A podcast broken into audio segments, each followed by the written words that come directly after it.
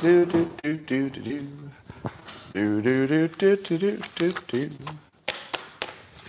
Good morning, everybody, and welcome to the highlight of human civilization. It's called Coffee with Scott Adams, and there's a reason for that. You'll find out soon. If you'd like to take this experience, which is one of the best things that will ever happen to you in your entire life, up to levels that nobody can even explain with human words. All you need is a cup or mug or a glass, a tankard, chal- chalice or stein, a canteen, jug or flask, a vessel of any kind. Fill it with your favorite liquid. I like this coffee stuff. And join me now for the unparalleled pleasure of the dopamine end of the day thing that makes everything better. It's called the simultaneous sip, and it happens now. Go. My God, that was good. Well, thanks for joining on YouTube.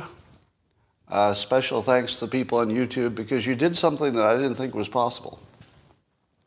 If the people on locals, if, if, if you mind a moment of privilege. So, YouTube, you did something that I didn't think was possible. My subscriber number has increased by about 50% in the last year. Pretty impressive. 50%.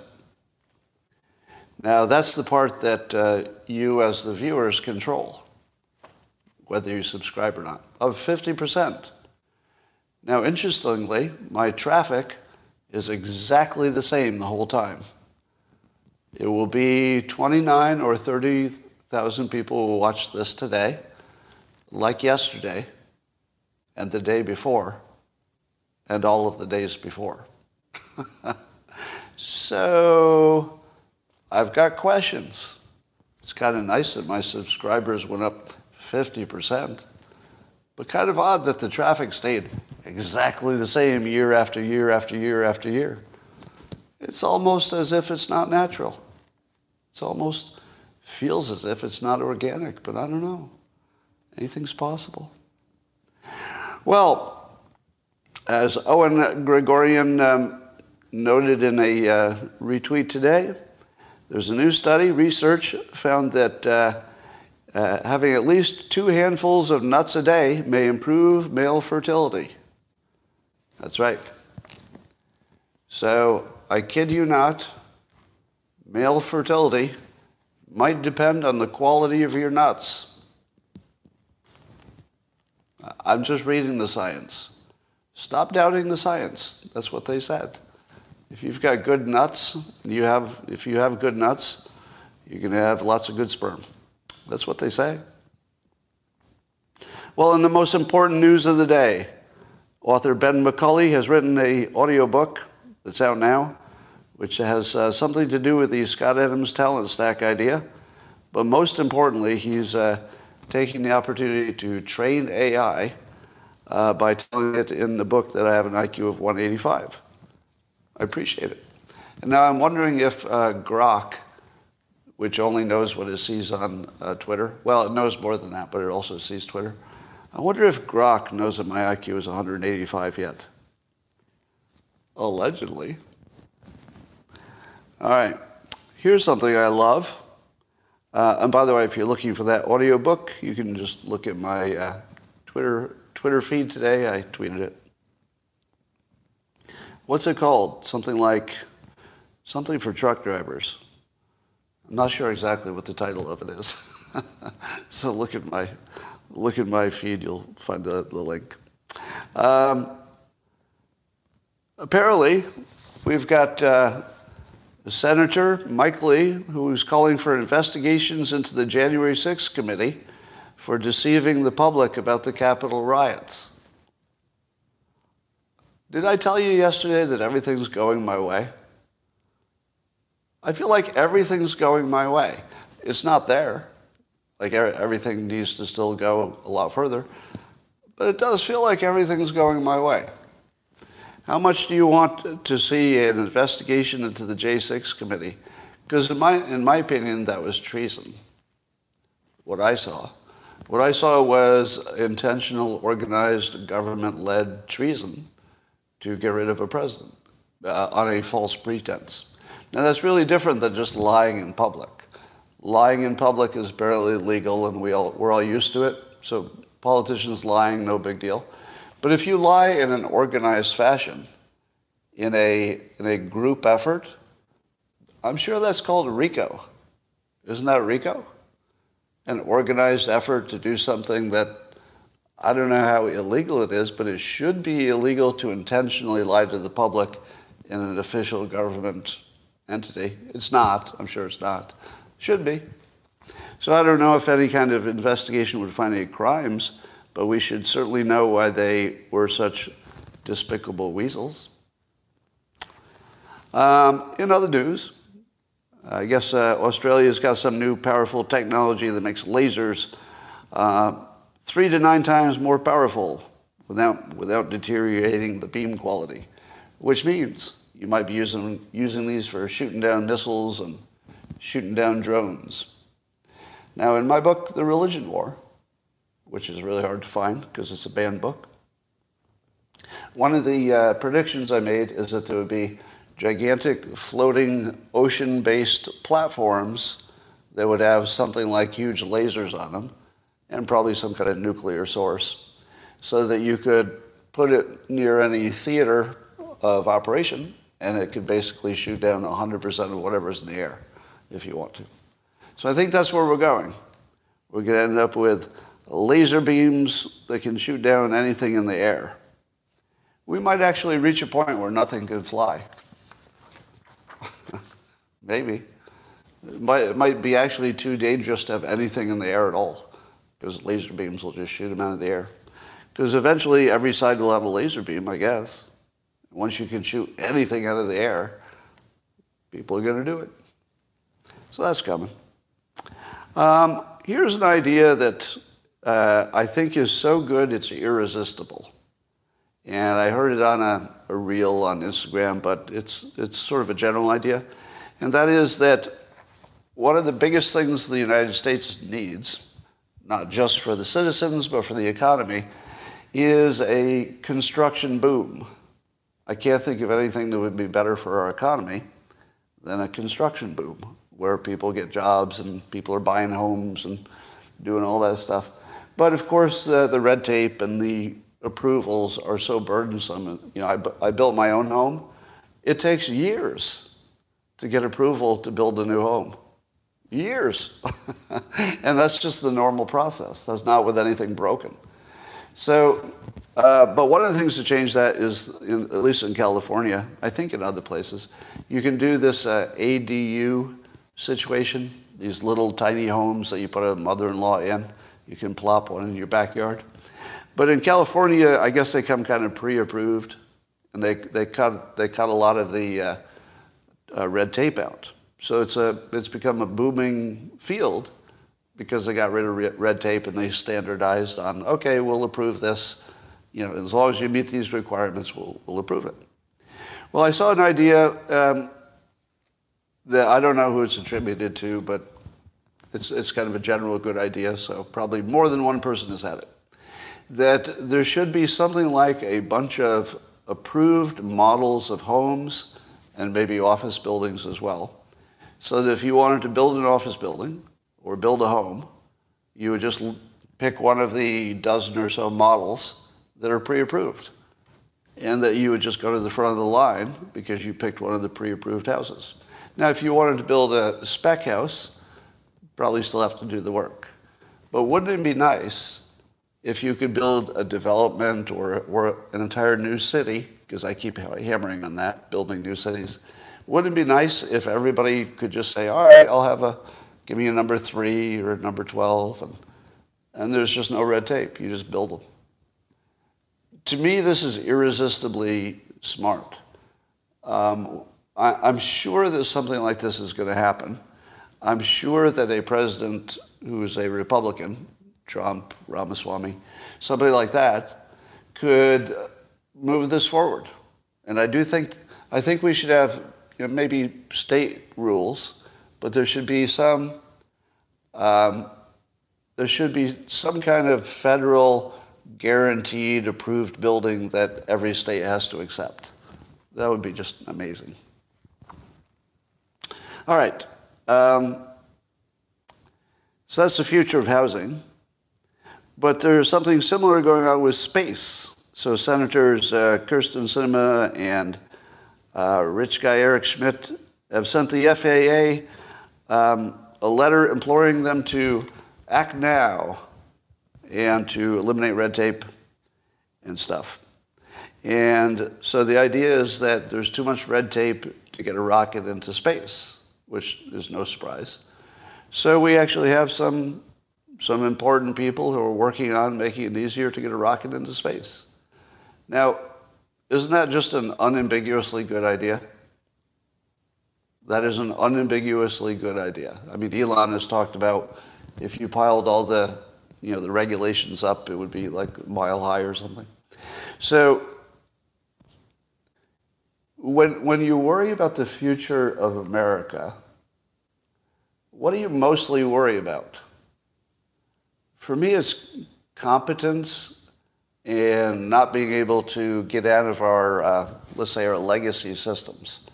The, the great thing about America is we, compared to, let's say, established places, we got to start from scratch and build something that worked.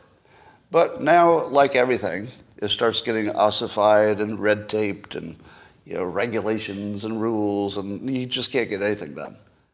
We're, we're going to have to do something that just sweeps the deck. And here's my optimism. My optimism goes like this. There's nobody better in the world than Americans at breaking what they built so they can break a better, they can build a better one. Would you agree with that? I don't think anybody is better than America at breaking the thing that existed so they can improve it. It's sort of built into our whole nature. In fact, I think that has something to do with being an immigrant nation. What, what did every early immigrant do to get to America? They broke their shit. They, they took their entire life and they broke it. And they got on a little boat and without knowing what's on the other end exactly, went across an ocean, a freaking ocean, on a little boat. They couldn't even get, you know, couldn't even tell the difference between Virginia and Salem, literally in one case, uh, the Mayflower. And they took that risk. They just broke everything they had because it wasn't working and went to where they could build something new. Now, what happens if you create a country that's of people who are willing to break what they had to build something new, no matter where they came from. Some came from Ireland. They broke what they had to build something new. Some came from Italy. Some came from you know China. So I really do think that's what's special about the DNA of America, which is the ability to savagely destroy, savagely, like aggressively destroy what used to work but definitely doesn't work anymore. So, Kyrsten Sinema, Eric Schmitt, um, yeah, that's the direction we need to go. Let's break it. We need to break more things so we can build more things. Let's talk about TikTok. Uh, interestingly, uh, you've heard me complain a number of times that Fox News uh, was running advertisements for TikTok. It was actually sponsored on Fox News. Now, Fox News, more than any other network, uh, quite accurately, um, quite accurately was you know having people on like Tom Cotton, um, I think uh, Bob Lee, some other people who were criticizing TikTok, but they just Fox News just ran an opinion piece. Now, opinion piece means it's not just one person's opinion that Fox News graciously decided to include. It means it's the actual Fox News opinion, meaning as an organization, they have an opinion, sort of like Wall Street Journal has an opinion board. So th- their opinion is that TikTok should be banned at the same time that they're an advertiser on their network. Thank you. Nicely done. Uh, Fox News just went from what the hell is going on with you guys, in my mind, why are you running TikTok ads? To hero, heroes. Here's why. Uh, and I'm going to quote the great Willie Brown, who was a politician in San Francisco and California for years. And he was at one point, I've said this before, but it's just such a great quote. Um, somebody asked him why he was taking lobbyists or taking money from the tobacco industry when legislation was upcoming that was about the tobacco industry.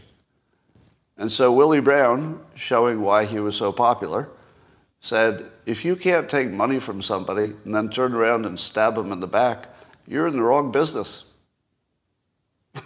okay, you answered all of my questions, Willie Brown. I, I, was actually a little bit worried that you might do what the people who gave you money said they wanted you to do. But he just went right in public and said, if you can't stab them in the back, you're in the wrong business. So here's, here's uh, Fox News, who took money from TikTok, ran their ads, and then ran a uh, opinion poll that says they should be banned and completely out of business. Nicely done. That is how you Willie Brown. That is how you Willie Brown. Right there. You want to see it again? You want to, want to see some more Willie Brown action? Because it's kind of cool when you see it. All right. All right. You might know that uh, I endorse uh, Vivek Ramaswamy. He's my choice for president. I think President Trump would be fun and wonderful, but he's very provocative and he's at a certain age. And I, so I have a bias for a younger president. I want to be consistent because I said the same thing about Biden. I said, hey, he's up there. That's a risk I don't want to take. so I'm going to be consistent in saying, you know, younger, younger person is a better choice at the point. Now, might not happen, but I'm, I'm, going to stay consistent to that. Um, so, having said that uh, I endorse Vivek, you know that Vivek uh, decided he would use TikTok for his own uh, campaign. And when asked about uh, TikTok, um, he said that you know other places that like Airbnb, he said had a data privacy issue with China, which Airbnb denies, by the way. So there's some question about the details of that. But um, so Vivek made it a private data privacy issue, in at least in terms of how he answered the question. Now, like I said, I endorse him for president. Stop it. Who's calling me at this time of day? Um, but despite uh, endorsing him, uh, I'm going to stab him in the back by saying that he's not representing uh, TikTok correctly, and I think you all know it. The, the real problem with TikTok is not the data privacy. That's a problem. It's a problem. You should do something about it. But it's not the big one. The big one is influence. And China has built a user interface for American minds. And there's a major candidate for president who at the moment is okay with that. I'm very much not okay with that. Right? But in the spirit of Fox News, who can take TikTok's money and stab him in the back, uh, I'm going to uh, continue endorsing Vivek Ramaswamy while stabbing him in the back. so I'm going to stab him in the back right now. Vivek, you're completely wrong about this. Now, if, if the strategy, if the strategy is to simply use TikTok to get elected and then try to shut him down, oh, I'm going to be giving him a standing ovation. And that might actually be the strategy. The strategy might be to use TikTok to get elected and then shut him down. Now, that would be the ultimate Willie Brown play. I don't know that he has that in mind. I've not heard any hints of that. But if he does, standing ovation. Standing ovation. Because he's saying directly that he would use TikTok for the stated purpose of winning. Because he's concerned, and it's a good concern, that Republicans aren't trying hard enough to win, that they're dying on principle instead of trying to win. So if you're going to be the guy who says, stop dying on principle and try to win, it is very consistent that you say, I'm going to use TikTok to try to win. So I'm not, I'm definitely not accusing Vivek of being inconsistent. He's very consistent. He's doing exactly what he says Republicans should do. Try to win first, and then see if he can do some good stuff. I get that. I get that. But just keep in mind that he and I are going to have to disagree on uh, TikTok as a persuasion tool and how, how much of a big deal that is and whether he should be trying to ban it right away versus using it to get elected. I would rather, uh, I'd rather he was in favor of banning it. But still, still endorsing because I think as a package, he's the best package. All right. Um, so Mike Benz continues to be a national treasure by explaining to us some things that we kind of feel, but we haven't put a, put a wrapper around it to understand it more comprehensively, which is the way American opinions are being manipulated by members of the government. Now, specifically, there are now two states that have rolled out some kind of media literacy program for their schools. So now New York and I believe California is following up.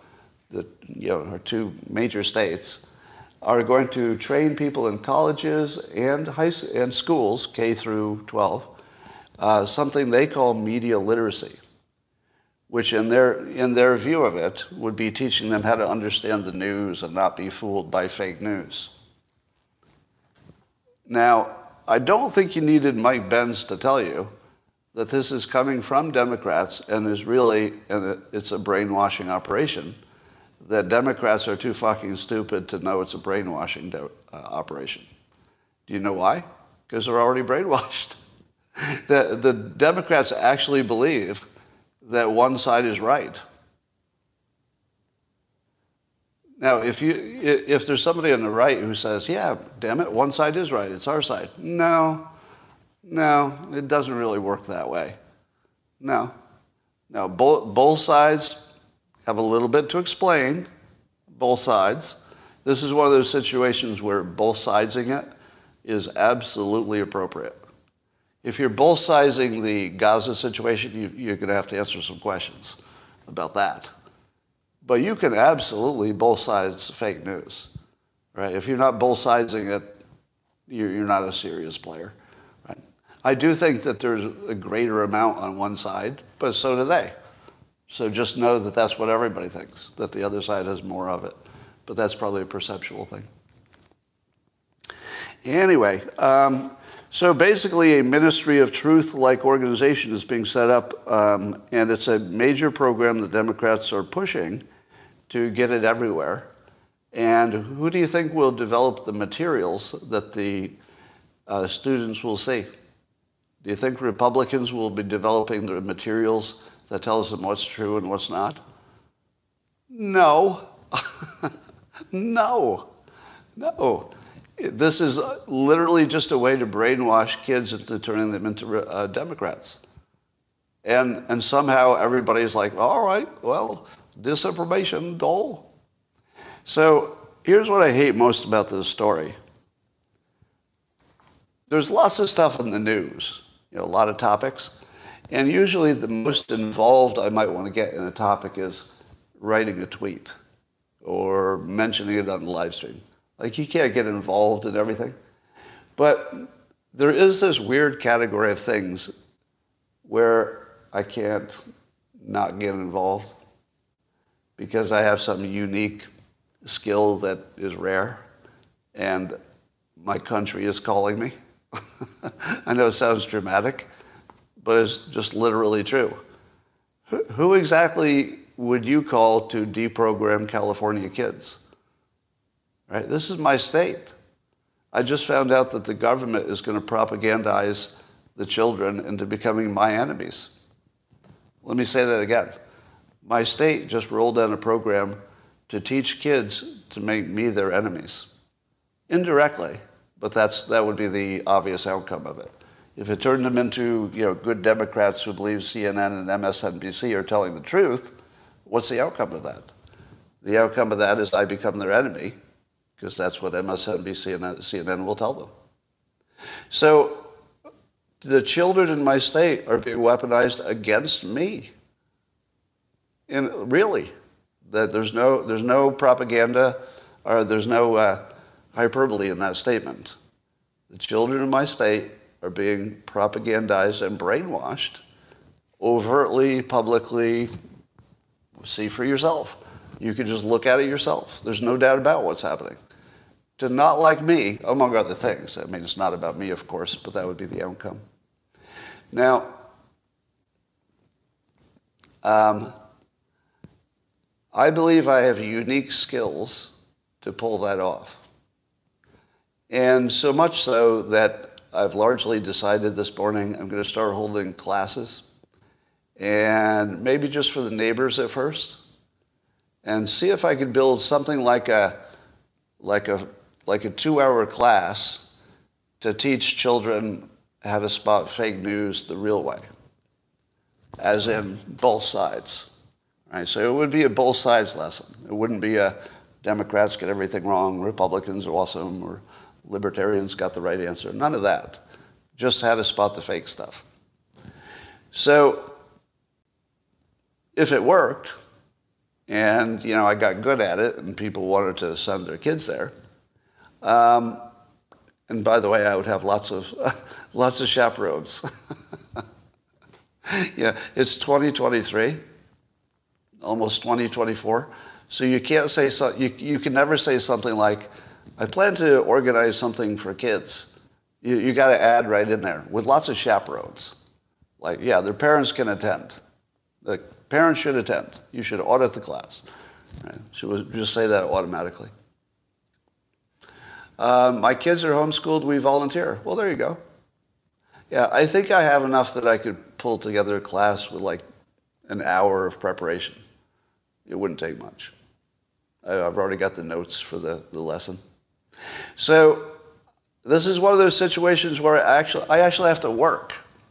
Like I should stop watching the news because I really want to stop working or, or working as hard. I like doing this. This isn't work. But I don't really want to like go save my state. it's a lot of work. But I, I have to. I mean, seriously, you tell me. You tell me. Can I let this go? Can I let that go? In my state? I can't. I absolutely don't. I don't have the capability to just let that slide. I, I wish I did, because I don't want to do it. But I'm going to, because here we are. Anyway, I'll make that work somehow. Uh, speaking of Vivek, he's, he's reporting that the Iowa crowds for him are, quote, shockingly large, even in smaller counties. And it's a lot of people who have never been to a caucus before. He did six events yesterday, six events today, seven events tomorrow. And he says that the MSM narrative of what's happening in Iowa is completely wrong. He says, get ready for a surprise in Iowa on January 15th. You know what? There might be a surprise in Iowa. Might be a surprise in Iowa. Yeah. I think Vivek is rising. And um, who is he? He's running against somebody, right? Besides Trump. He's running. Uh, who's the other guy who's running for the nomination? It's uh, Ronnie something. D. DeSantis. Ron. Ron DeSantis. Is that how you pronounce? I, I feel I like vaguely remember there was he's a governor or something. I remember he was once popular with Republicans, but uh, now he's a guy with funny boots. That's all I remember about him. I, I don't have a specific memory of anything he said lately. Joking. Just joking. Um, now let me ask you this. Speaking of DeSantis, wasn't at least half of the reason for DeSantis, and I, I, need a fact check on this, see if this is accurate, wasn't something like half of the reason for DeSantis to run is that he could beat Biden and Trump could not? Do I have that right? Wasn't that like half of the reason? The other half was people liked him, right? The other half was he's a good governor. I'm sure he would be a good president, by the way. I think he would do a fine job as a president. If he's a president someday, I think I'd support him. But if half of the argument is he's the only one who could be Biden, and as of today, the last, the most recent six or seven polls have Trump solidly beating Biden. You know, within 2%, you could say is margin of error. but that's a national number. If, if, Trump is over Biden 2% in a national number, and whenever they look at the, the battleground states, it looks like he has a more commanding lead, it looks like it's over in terms of the argument for a DeSantis. If you've been running for a year, or however long DeSantis has been running, and the end result of a year of running is if 50% of the reason you're running in the first place just dissolved, which is Trump can't win against Biden, it's kind of time, isn't it? So I'd like to suggest the following. I think uh, DeSantis supporters surely want him to stay in for a couple of primaries because, you know, you paid the money, you're on the wagon. Eh, you know, might, might as well find out what happens. Maybe get lucky. But if DeSantis uh, shits the bed in Iowa and New Hampshire, and Vivek beats him in one or both of those places, don't you think it's time? I, I feel like that would be that would be the trigger for DeSantis to do the right thing. And and in part because I think the emergency backup spare is better served if it's Vivek. Now, to be realistic, the people who are not Trump who are running for the nomination, um, they're kind of running in case something happens to Trump, or maybe something lucky happens, or maybe he says something, you know, that is literally disqualifying to the right, something like that. So it's sort of a uh, just in case break glass in emergency. Some say that they're running for vice president. I don't think that they would tell you that. So um, I like to see it as the you know, the emergency spare tire. But in this case, a full-size spare. You know, sometimes spare tire is a little one. You're not supposed to drive too far. But in other cases, you get a full-size spare. I think that DeSantis is a full-size spare. I think Vivek is a full-size spare. Right? I don't think the others are. But they, they could do the job that's a Trump-like job, and you'd probably say, yeah, that look, that's about what I wanted. They have the capability. They have the, they have the skill. So I feel like what you're going to see is a good reasons for DeSantis to make a uh, respectable exit. And by the way, I'd appreciate him running. Don't you? You know, there, there's some of you who said, hey, don't run against Trump. But I'm glad he did. I, I feel like it made the system better that he was in the race because you, you had somebody to compare to Trump. Here's, here's why it's important. DeSantis was sort of the safe Republican choice. Am I right? He felt kind of safe. And what you needed before you committed to Trump, if he's your choice, think about the psychology of this. Before you committed to Trump fully, don't you love the fact that you had a, a good, solid governor choice. So that if you decide that Trump's still your person, that you made that decision with the best possible scenario, which is you, you had a legitimate choice.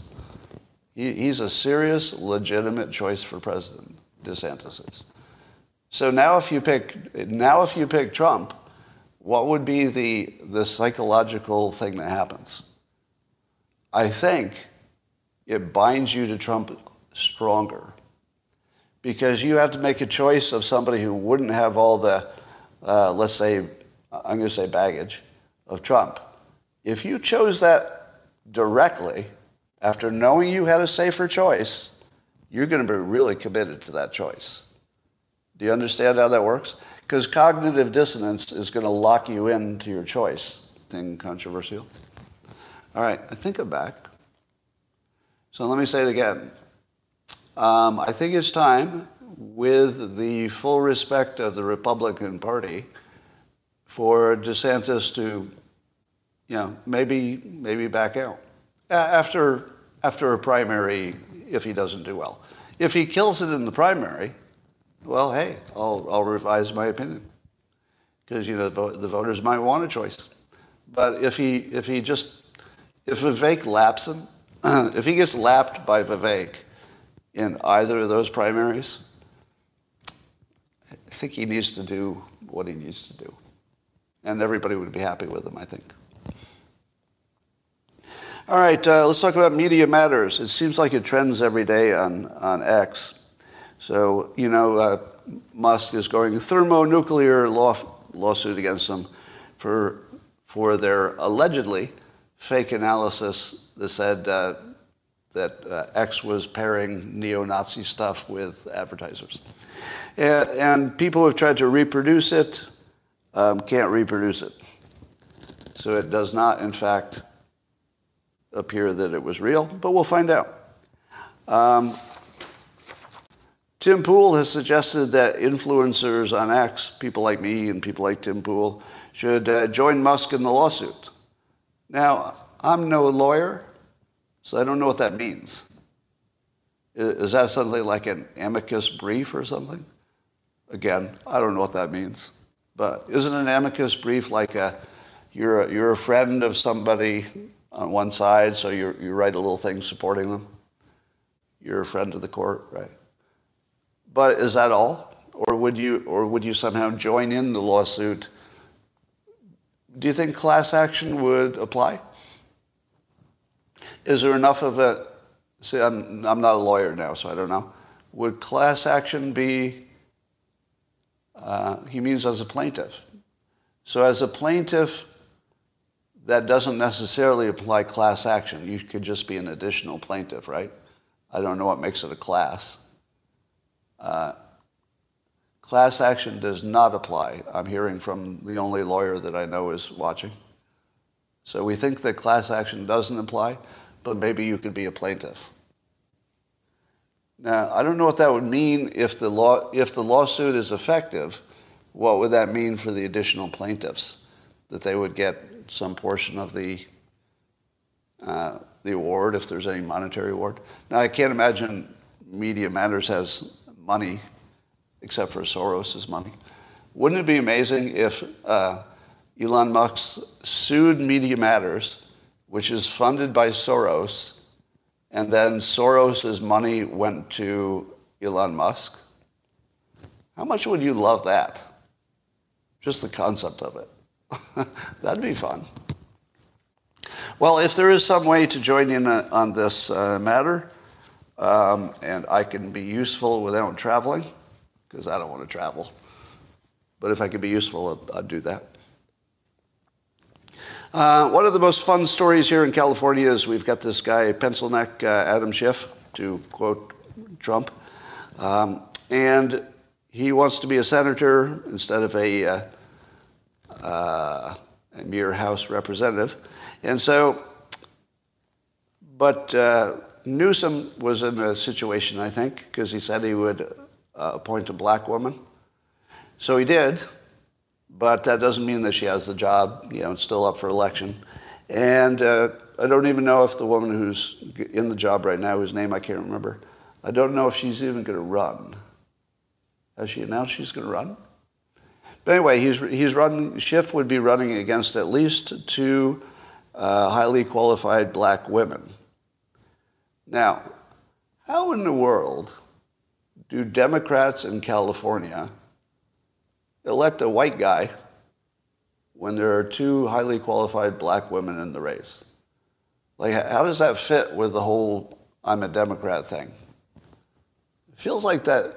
And apparently, Schiff actually came out first in some early uh, primary thing. Doesn't look like there's a strong preference for him. Uh, now, would you say that Adam Schiff is the poor man's Keith Olbermann? Or, or not? That's the question I'm asking you today. Is Adam Schiff the poor man's Keith Olbermann? Sort of. Sort of. Which would make uh, um, Swalwell the poor man's Schiff. So Swalwell would be like two levels below Keith Olbermann under that model. Under that model. All right. Um, so Adam Schiff. Uh, posted today on X that Elon Musk has, Elon Musk has been amplifying anti Semitic content. Do you think that's true? Literally the opposite. Now, but, but I would say this. Isn't, uh, isn't the X platform and isn't all of social media uh, a technology which amplifies all messages? So if, so if one person retweets you, they've amplified your message. So is X the only place that messages get amplified? Isn't that what all media does? It's amplification of messages. It, aren't there messages on both sides of every issue on every platform that are getting amplified? this guy has, has ways of lying that you could write books about. All right, so here's uh, lie pattern uh, 17 from Adam Schiff. Uh, here's the one where you make a claim about somebody that uh, the reader would not quickly identify as equally true of every single person in the same business because it's all legal and appropriate. Because it's a business where you amplify everybody's opinion. uh, and then it says he's profiting from misinformation. All right? What member of the media does not profit from misinformation? They all do. They all profit from it because that's what gets the clicks.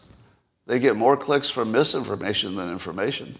So again, he's using pattern 17 of acting like there's only one person who does it. No, everybody, this is just the universal way everything works. Uh, and allowing pro Hamas propaganda to spread. Again, what does the regular media do?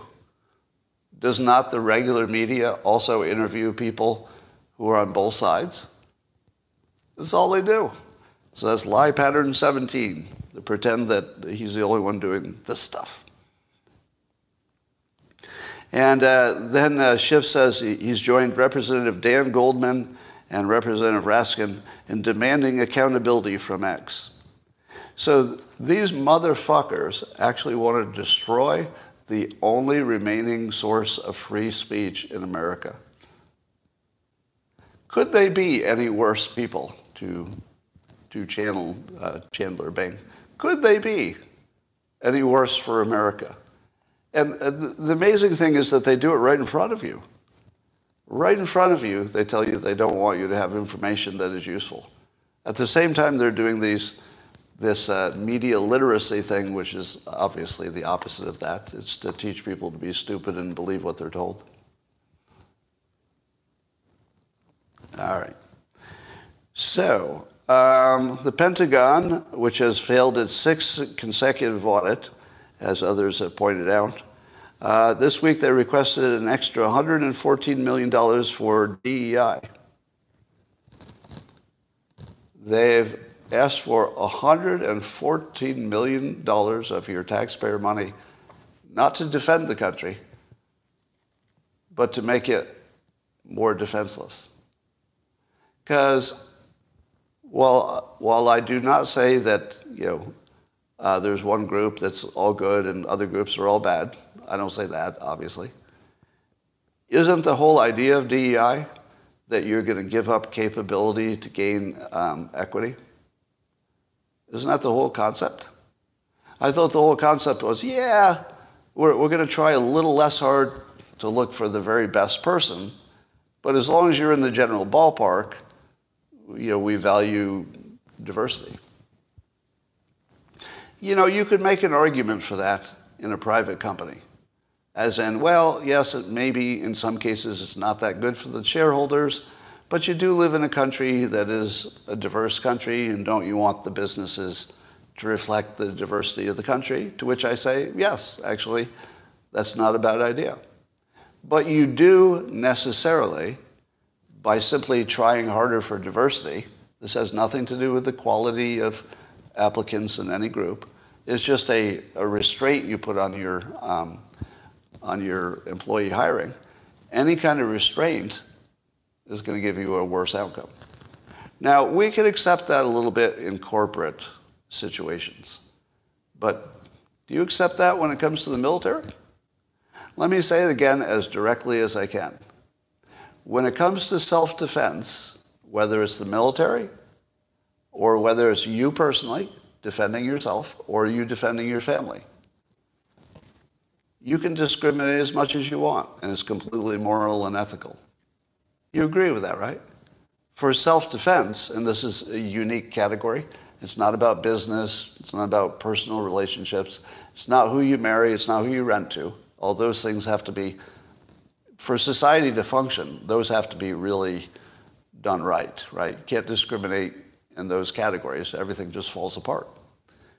But when you're talking about defense, you can discriminate as much as you want. There's nothing wrong with that. The reason the military doesn't discriminate against uh, black people, like I guess at some point it did, is because it turns out it didn't make a difference. So that discrimination wasn't helping, but it was hurting recruit, recruitment, so you get rid of it.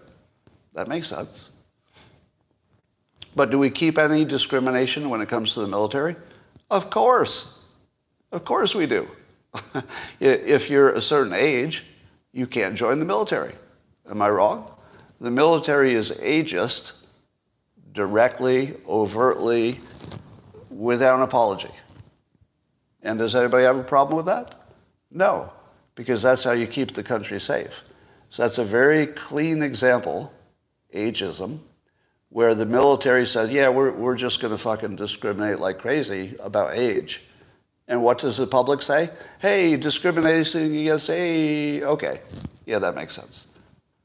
Do they do any other discrimination? Does the military discriminate against you for height? Absolutely. Height, weight, um, your uh, ability, if you have a disability of some sort, total discrimination.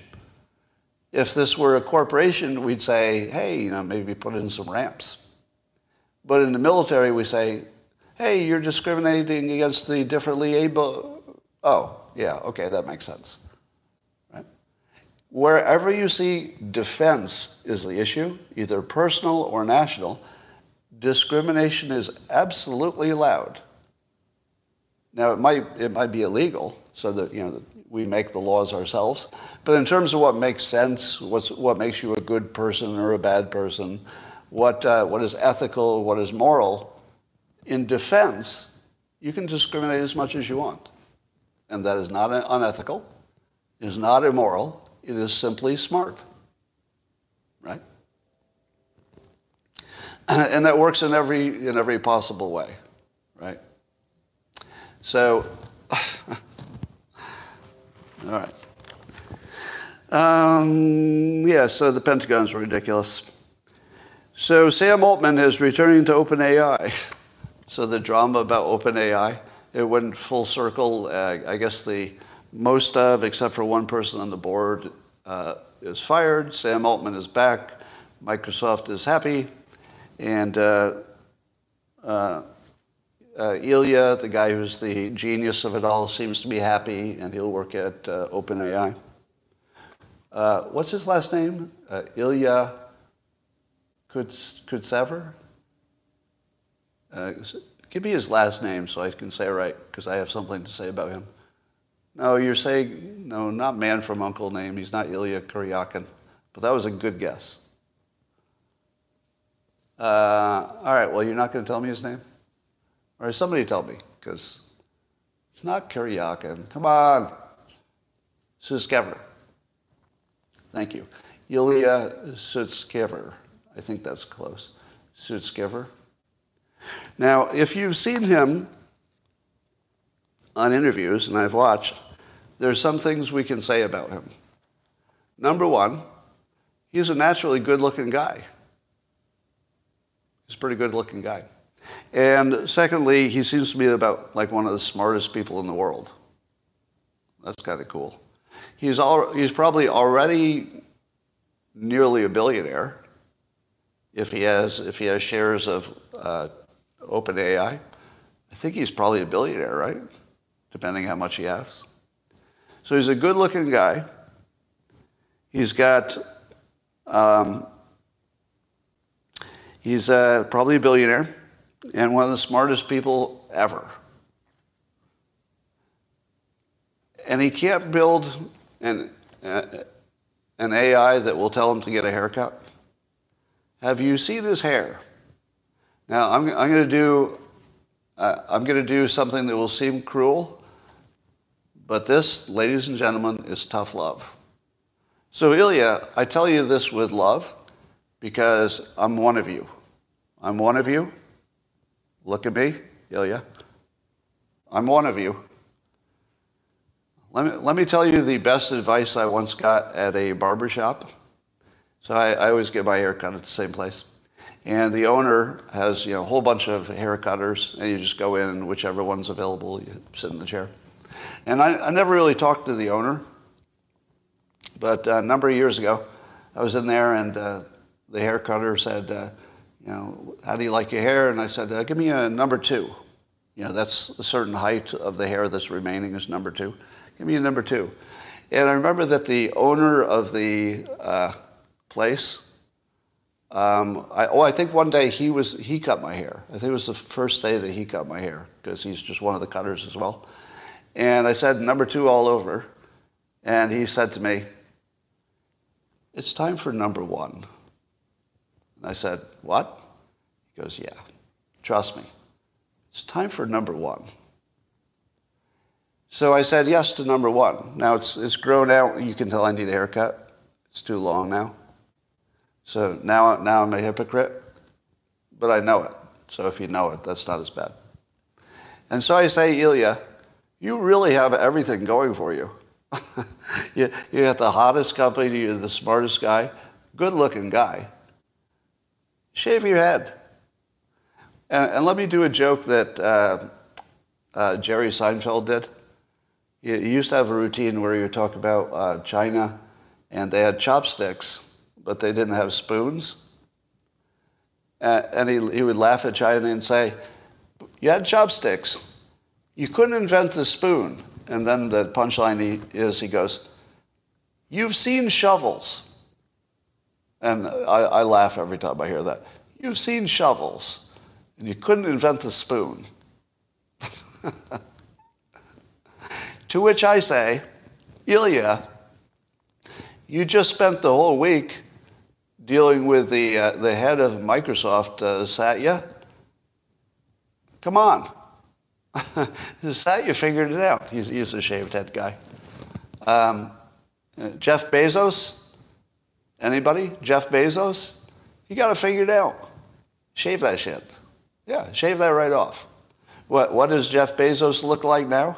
Stud total stud. He's jacked, shaved his head, total makeover. Dana White. How about, how about Dana White of the uh, UFC? Imagine if he had the pointy haired boss hair instead of that cool shaved head. Shaved his head looks great. Looks great. So I guess I don't care too much about the whole uh, uh, OpenAI saga because all it did was sort of return it back to what it was. Well, Ilya, you've really got a lot going on there. Shave that shit off. That's all I'm saying. How odd is it, and I didn't make this up, um, this, this observation came from uh, Raoul Davis, who's a great follow on, on the X platform. He said, what are, what are the odds that the guy who's in charge of making a, like a new entity, AI or AGI will be like a news intelligence, what would be the odds that his last name would be Altman? Literally an alternative to a man. And, he, and his job is building an alternative to people. And he's apparently done it, or it's close to it. Really? I mean, what are the odds of that? Come on. Come on. Yeah, Sam Bankman Fried, same situation. Well, Israel allegedly is close to a hostage deal. They'll give, uh, they'll give 50 of Hamas's uh, prisoners, and they'll give back 150 of Hamas type people that they have in jails. There'll be a four day lull in fighting. They don't call it a ceasefire, they call it a lull. And uh, I guess the news, the news is saying that Biden was quite involved in this. Uh, do we give Biden the win? Because it does look like Biden may have been quite instrumental in getting this done. No? No? You're not going to give Biden um, any credit at all. For getting 50 people released? What's your argument for that? Uh, is your argument that he probably didn't have any effect? That would be a pretty good argument. But the news is saying he was quite involved. That's why he went there to Israel. It's, he's been on the phone, and I don't know, maybe. I don't, th- you know, I don't think it's fair to have a knee-jerk reaction that everything Biden did was wrong. I mean, he's he's struggling. Like it can't be true that everything he does is wrong. You know, it's entirely possible that this was about uh, human lives, and he wanted to save some Americans, and he put some put some elbow into it, and maybe he did. Maybe he saved some Americans. I, I'm going to tentatively give him the win on this. You know, maybe it could have been better. Maybe we didn't get any Americans. I don't know. I'm not sure who's in the 50. But if we got any Americans back, I don't know. I'm not, I'm not going to criticize them for it. Um, and then I guess the deal says that there would be uh, another day of lull for every 10 people that they give back beyond that, but nobody expects that to happen. So here's what I think. Um, how in the world, well, what is Hamas thinking? Is Hamas thinking that somehow they're going to survive this? I don't know. I, I would be worried that there's another trick coming. So I'm, I'm kind of worried that this won't come off smoothly, but we'll see. Yes, my, my prediction would be wrong. Exactly. My prediction is that the deal wouldn't happen. But remember, the deal hasn't happened, but it does look like the prediction will be wrong if they pull it off. Now, the, the way that this would make sense, uh, the only way I could say, is if both sides thought they had an advantage. And that's the part I didn't predict. I did not predict that both sides would think they had an advantage in making a deal. But I think the Israelis are going to get a public relations advantage because if they had, if they had, you know, just gone in there and all the hostages died, they'd never be able to explain it. So if you can get a big chunk of them out, you'll always have that on your permanent record that you did not just you know go in and destroy everything just because you could. That you used judgment, you know, use some wisdom to manage the situation the best you could, etc. So I think that Israel will get a huge uh, public relations benefit from it. Uh, I think Hamas thinks that they'll use that time to maybe consolidate or get some kind of advantage or something. But I think that Israel will get a, a bigger advantage from simply being able to watch activity once they think they can move freely. Because I think they're going to tell which tunnels people came out of and you know, where there's more activity than there should be. Even if you're Israel, wouldn't the first thing you'd like to know is where are those hostages coming out of? What holes are they coming out of, if you can find that out? Because wherever they're coming from is the first place you should go in and see if there are any more. And, you know, or at least capture the people who were involved with releasing the first 50. Because whoever was involved in getting the first 50 probably knows where some others are. Because that would be sort of part of the process of figuring out which 50. So it does give Israel uh, an advantage, especially if they have any signal intelligence and they're listening in on any phone calls or anything, because the, oh, I just fucking figured it out. Did, did you just figure out the play? As I was talking, I figured it out. Yeah, there's no way Hamas could coordinate uh, getting all the, the people back without some signal intelligence. In other words, they're going to be on a cell phone somebody, somewhere. Somebody's going to be talking to somebody else remotely, or, or even if they're doing it without signals, they could be you know, sending couriers back and forth. Israel's going to watch where, the, watch where the activity is to figure out where the other hostages are. Yeah, Israel is going to use this to figure out where the tunnels are and where the concentrations of Hamas are and also where the other uh, hostages are. And then they'll talk to the 50, and the 50 will probably give them intelligence about who else might be where. Oh, this is actually very smart. the more I think about it, the smarter this sounds for Israel. Because they're going to learn so much in this process. And, then the, and, they, and they've said directly, this has nothing to do with whether we're going to kill everybody in Hamas. Oh, we're totally going to kill everybody in Hamas. Yeah, you know, I'm liking this deal a little bit more. So, um, in my opinion, Hamas would be the ones who would be crazy to take it, even though they're getting 150 other people out. See, the problem with this whole battle is that uh, the two sides are really different kinds of armies. Because Israel's incentive is to kill the fewest number of um, you know, non-combatants as possible. And also Israel is trying to protect the maximum amount of life combatants and non-combatants. So Israel is fighting a battle of protecting lives and avoiding killing the wrong people. Hamas is, is running a battle where they can win both ways. They can win by being slaughtered because they get the publicity win, which they think would translate into even more pressure on Israel in the long run. So that would be a win. They could also win by killing lots of Israelis and making it a less hospitable place to live. So Hamas can win by dying, and they can win by killing you. They have a weird business model. So under those conditions, what responsibility does Israel have to not kill people in Hamas? You know, it, it seems to me if Hamas's strategy is maximum death of their own people, and that happens, it means Hamas got the strategy they wanted. So I think Israel is getting way too much pressure for you know not doing enough to protect these citizens when it's the actual strategy of Hamas for their own citizens to die in large numbers. So if, if the other side wants to die, even more than you want to keep them alive, the people who want their own side to die is always going to win. Like Israel can't control how much the other team wants to die.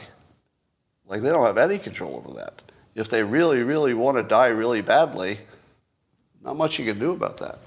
So there's no doubt about what's going to happen. There will be what looks to us like unacceptable um, non-combatant deaths. But there wasn't any choice. So you can say it's unacceptable, but compared to what? Compared to what?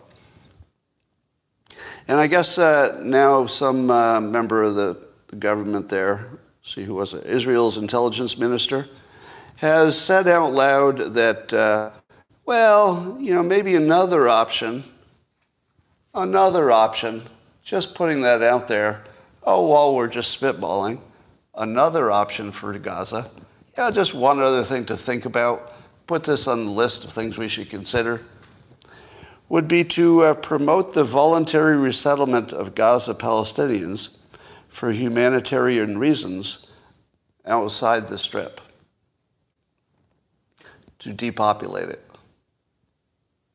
Now, th- this has always been the cats on the roof situation. There was no, there was no other option. Israel, from the beginning, had to depopulate uh, Gaza because they said very clearly, we're going to change the reality there for 50 years. Two generations. Two generations is exactly what you need to um, brainwash a population back to some kind of compliance. Because you need, here's why you need two generations. The first generation you try to brainwash is going to be unbrainwashed by their parents. So even though the, cool, the school might say, this is true, this is true, as soon as they go home, their parents say, forget that. That's that you know, Western Jewish school you're going to. They're just lying to you. So that's, that's not as strong. But by, by the time you get to the second generation, you've got a good chance that the parents and the schools, because the parents would have been brainwashed in the first generation, that you've got a good chance they get the same message that, oh, yeah, this is what's true, both sides. So 50 years is sort of a minimum. And I think Eisenhower said the same thing about Germany. Eisenhower said it would take 50 years. So, yeah, I don't see any possibility that anything else will happen. They're going to have to depopulate Gaza, and uh, it will be trouble forever. but what else are you going to do? Uh, Biden apparently delayed the shipment of 4,500 M16 rifles to Israel. Uh, the problem was there was some right-wing politician who was doing photo ops handing them out. and that wasn't a good look. Um, but there is some thought that the, the settlements that are near Gaza or in any dangerous areas uh, might be arming themselves. And Israel, the government, might not be too happy about that because they're sort of anti-gun. But I can't. So you know the Trump polling. Um, uh, he's up uh, in seemingly almost all of the new polls. Trump is leading Biden. Uh, but we talked about how weird it is that, he, that Trump seems to be leading with young people. And I suggested that there might be something wrong with the polling. Um, and now I've got some pushback on that, which is more credible than me. So Nate Silver, who, you know, famous, famous for polling and knows what he's talking about, uh, he points out that there are actually really good reasons why we might see the youth have changed dramatically. Number one, it's happened before. So actually, there is precedence of a subgroup like youth completely flipping. And I think Reagan was the example. So the youth group kind of went for Reagan. They liked him. So it has happened before. And it happened with Reagan. And who's the closest president to Reagan that we've had? Trump. he, he's the closest to Reagan. I mean, intentionally. He, he actually intentionally models himself after Reagan. So would it be surprising if uh, young people who, by the way, were hugely against Reagan for you know being this right-wing Nazi guy, that's what they thought, uh, that they flipped by probably the second, I think the second election, more likely than the first. So yes, it's possible because Trump is the candidate. The other possibility, as Nate Silver points out, is that Biden is not just old. You know, Biden was old in the first election. He is now ancient. And young people have a real, just a natural biological revulsion to age, sort of built in so that they can, you know, that, I guess that keeps them fucking each other instead of people who can't reproduce, right? So biologically, they're just built to be repulsed by anything that can't reproduce, basically. Uh, so it could be that. It could be, as uh, Nate Silver says, that uh, the young people had never seen inflation until now. That's actually a really good point.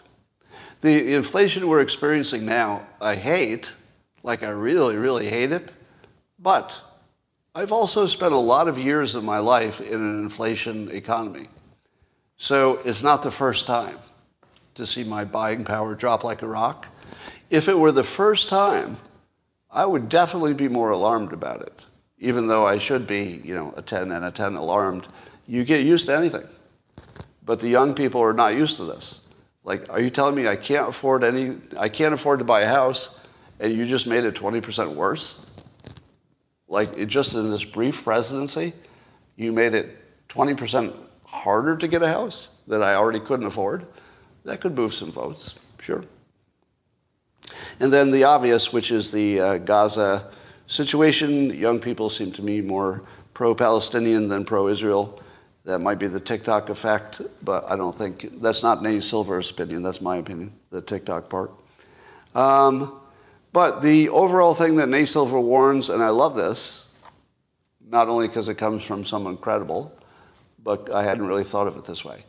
And he says that when the polls are telling you something, if your first reaction is the polling is wrong, you're, you're betting wrong he says that in the long run, the polls do hold, you know, far more likely than there being some weird anomaly. So the odds of it being a weird anomaly that wouldn't, uh, wouldn't present itself at the election uh, itself, probably low. And that somebody very credible says, yeah, this shift in sentiment is almost certainly real. Isn't that interesting? Because uh, even yesterday, I wasn't sure it was real. But I'm actually convinced Nate Silver uh, knows what he's talking about. He's in, he's in exactly his domain, and he seems at the moment not to have a boss that he needs to please. So these are really credible opinions. He's, he's a follow. You should, you should follow him for sure. All right, North Korea. Um, well, South Korea is, uh, is going to suspend their military pact that they had since 2018 during the uh, Trump years uh, because Nor- North Korea defied warnings from the U.S. and its allies and successfully launched what it calls its first spy satellite. You know what? I think we're handling that wrong. I'm just going to put out there that if Trump had been president and this had happened, now Trump might have also told him, hey, don't do it, and yeah, maybe he wouldn't have. But suppose he did, because I don't think a spy satellite is the most dangerous thing in the world. You know what would have been a better way to go? To congratulate him. Am I wrong? I, I think Trump might have congratulated him for a very difficult accomplishment given, given the resources that he had. And the reason I would, I would do that is because it's actually a pretty good accomplishment. And what Trump understood about North Korea is that it's just one person. It's just Kim Jong un. If you can make Kim Jong un respect you by showing that you respect some accomplishment of his, which is a real accomplishment, that's a genuine accomplishment. Why not just treat it that way? I, I would think that your next negotiation with North Korea would go down a lot better if you had just said, you know, that was pretty impressive, especially given the sanctions, which we're not going to take off. You know, kind of, kind of move them in the direction of, you realize we don't have any reason to be at war with you, right? You get that we have no reason to be at war with you. That was what Trump got right. All right, um, Newsom is going to be debating DeSantis apparently on Fox News, and the uh, account I tell you you should follow, Amuse, uh, posted this shock. Fo- uh, oh, and they decided they wouldn't have a live audience. So it says, uh, shock. Fox to host debate between two people who won't be president in 2024 in front of no one who will vote in 2024. well, it's not exactly true because it's going to be live televised but that's a funny post. Um, you know, I don't mind this at all. I think Fox News is playing it right. And here's why I think they're playing it right. I agree with the no audience because it's on Fox News. Do you think it would be fair to DeSantis to have a Fox News debate where, you know, inevitably it's going to be filled with Fox News people? Yeah. It actually wouldn't have been fair to Newsom. So if Newsom complained about that and Fox News accommodated him, good for both of you. He should have complained about it and they should have made an adjustment. I don't mind that at all. So good news. And, and the fact that, you know, you think neither of them would be president, well, I don't know. I, w- I would say that's not at all certain. Not at all certain. Certainly in the case of uh, Newsom, it's not at all certain. So to me, this is a good service. Uh, it's probably, I don't know if it'll be a good ratings winner, but I'll probably watch it. I'm, I'm actually interested in what both of them say. And I do think it might be a you know, preview of 2028, et cetera. Yeah, this is a good service. Um, apparently, even Morning Joe has finally capitulated on Ukraine and uh, thinks it's unwinnable. And uh, at least one of their guests does, and they seem to agree. And so they've moved all the way from what they said would be appeasement to Putin to, uh, we better wrap this thing up. Anybody see that coming? All of us? I, th- I think all of us saw it coming. Yeah. Uh, I don't see any possibility that there's going to be some big war breakthrough. But I think all the smart people and the best analysis I saw was this. I forget who said it. I wish I could credit them. But uh, at this phase of the war, where they're both kind of uh, hiding in trenches and making small advances and then getting their asses kicked, that artillery is the primary weapon of this phase of the war. And that artillery is the defining weapon. And that um, Russia has something like five to ten times more artillery. Now, I think the Ukrainians might have some more accurate artillery, but numbers are probably going to win. Secondly, Russia has a bigger population. uh, several times bigger than Ukraine, especially since so many people left Ukraine and just fled. So Ukraine is literally just running out of people. And the experts are saying this is one of those wars of attrition where one side is just going to hope they die less than the other and just keep on going until somebody has a win. So this would be an interesting time to negotiate, but Ukraine probably has a weak negotiating position. Yeah, I think David Sacks has been right on this from the start. He's been as right as you can be on Ukraine, I think. I don't think he got anything wrong yet. Yeah. So, and uh, my prediction as well was that, of course, it's a stalemate. Of course, there's going to be. Uh, oh, is it uh, John Mearsheimer? Is that who we're crediting with that opinion? I feel like you're right. Thank you, David. John Mearsheimer, I think, is the opinion I was stealing there. There's a uh, terrorist alert in New York State. You know, there's some more terrorist chatter, I guess. We'll wait to see. I still wonder why the terrorism in the United States went effectively to zero. You know, not counting a mass shooter there, here and there. But um, yeah. So we'll, we'll watch all that stuff. All right. Um, dealing with foreign matters, New York City. Uh, we've talked about Eric Adams defunding valuable services in New York City in order to uh, afford all of the, uh, the immigrants. Saw some stories today of, uh, of uh, black uh, citizens of New York, I think, or someplace, they were complaining that all the free food was being given to the immigrants and there wasn't enough free food left. And um, they're right. They're completely right. You know, there, there are plenty of people, black Americans as well as others, who need a little help. And there's not enough help to go around. So if I were an American and I were in that situation, I would be pretty mad at whoever let in all the other people to eat my food. I wouldn't like it at all. Yeah, I saw that on Fox Report. There's some. I saw some weird story about air marshals are assigned to follow January 6 people, and not just people who were at the protest, but anybody who had an airline ticket to D.C. on the day of January 6. They are forever on basically a terror watch list. Imagine being on the terror watch list because you went to D.C. on business, but also there was a protest happening and that's it. And then you get followed by air marshals for the rest of your life. Yeah. Yep, it's a real thing. I mean, it's a real report. I don't know if it's real. It didn't sound real to me. There's something about that that just didn't, didn't sit like a real thing. Maybe it's real. There's something, something missing in it, though. I don't know. I felt like something about that. I have not yet watched the documentary The Fall of Minneapolis, but I do plan to. So I hear it's interesting. It's about the George Floyd hoax. We could call it that now, right? Can we call the George Floyd thing just a, the George Floyd hoax? I, I think we're at that point where it's fair to say that, and that's not hyperbole. But of course, Derek Chauvin will stay in jail because he's a white guy, and uh, we don't have a, depart- a justice system that's uh, um, fair. All right. Um,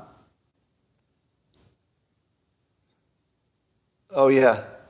So Trump's uh, nickname for DeSantis, DeSanctimonious. Uh, I saw a comment that said that it's getting stronger. I don't know that it's getting stronger, or we're just getting used to it. Because sanctimonious never, never quite connected for me. But, you know, he's the nickname giver, Trump is. So if it's sticky, it's sticky. Hey, you're stuck is stuck. All right. Uh, all of you uh, YouTubers, thanks for joining. Uh, I would like to use my powers of psychic abilities. That was almost a sentence. I'm going to use my psychic abilities to predict how many total viewers there will be, not the live viewers, but how many total viewers on YouTube there will be. 29,000 for this episode.